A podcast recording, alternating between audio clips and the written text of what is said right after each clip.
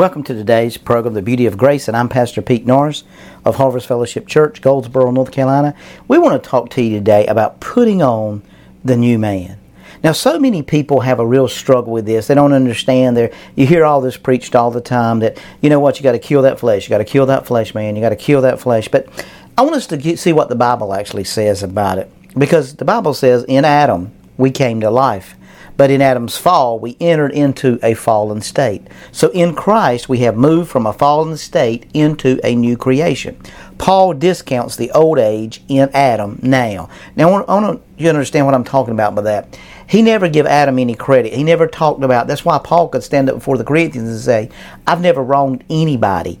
Why could Paul say that? Because Paul no longer identifies with the old man, but entirely with the new man found in him. So this is where I want to go with you today because I want you to think about who you are in the new man, who you are in the new creation. Now, we spend so much time thinking about our sin. We spend so much time thinking about our failures. And I tell you, man, this old man, he just gives me a time. But the Bible's very plain about the old man has died. And the old man is no longer having any authority and so I want to go to Colossians chapter 3, 1 and 2 in the New King James.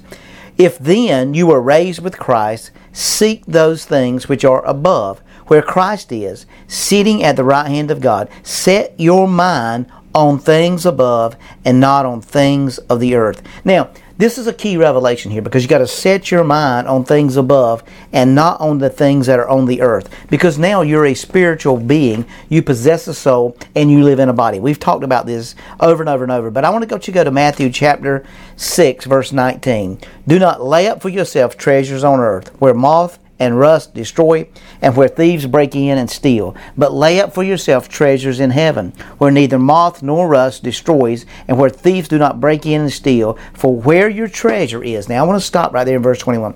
Where your treasure, that Greek word for treasure there is the word deposit.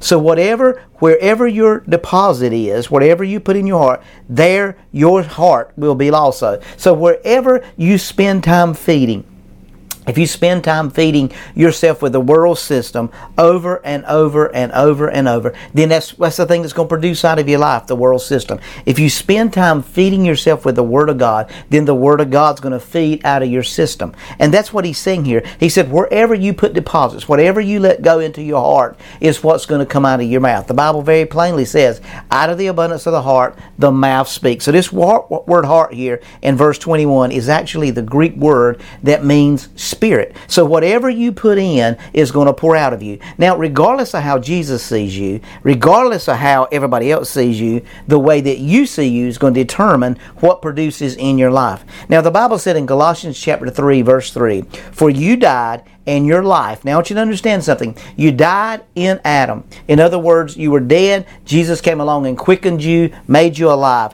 Now, your life, your life is hidden with Christ in God. So now I want you to understand that no matter what's going on in your life, no matter what's going on around you, no matter what's happening around you, you are a new creation. Old things have passed away. 2 Corinthians 5 and 17. Old things have passed away, and behold, all things have become new to you. So as you've put away the old man, you've entered into the new man. And the new man is who you are. So the old things have passed away. That's why Galatians 3 and 3 says, If ye be dead, your life is hidden. That means it's covered up in Christ, and you're in Christ, and Christ is in you. So when God looks down, He doesn't see your failures, He sees you in Christ. Now I want to go to Romans chapter 6, 2 through 4. Certainly not. How shall we who died to sin live any longer in it?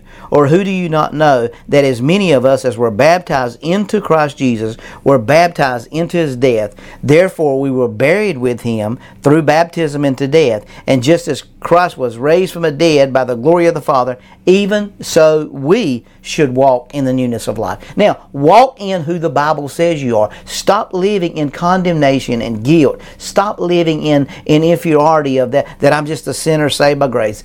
I'm so tired of hearing that. We need to just enjoy the new creation. The new creation says, I'm some kind of something according to the Word of God. And the Bible said that if I've been baptized into His death, Galatians 2 and 20, then I've been baptized into His life. And I've been resurrected into the life. And now the life that I have, I'm hidden with Christ in God, according to Colossians 3 and 3. That's why John said, I'm the way, the truth, and the life. There's no other way to the Father except you come through me. So we want to understand today that we're living the new life. We're living the whole life. We're still in the complete life. We're not sinners walking around being servants of God. We're sons of God with an inheritance, and we need to start speaking. Well, Pastor, you don't understand. I fall all the time. It doesn't matter what, whether you fall or whether you don't fall. It's who He says you are in Christ that matters. That's why you old things have passed away, and behold, all things have become new to you now. You're not that guy that's a terrible guy. You're not that guy that's on the way to outer darkness. You're that guy that's saved by marvelous grace,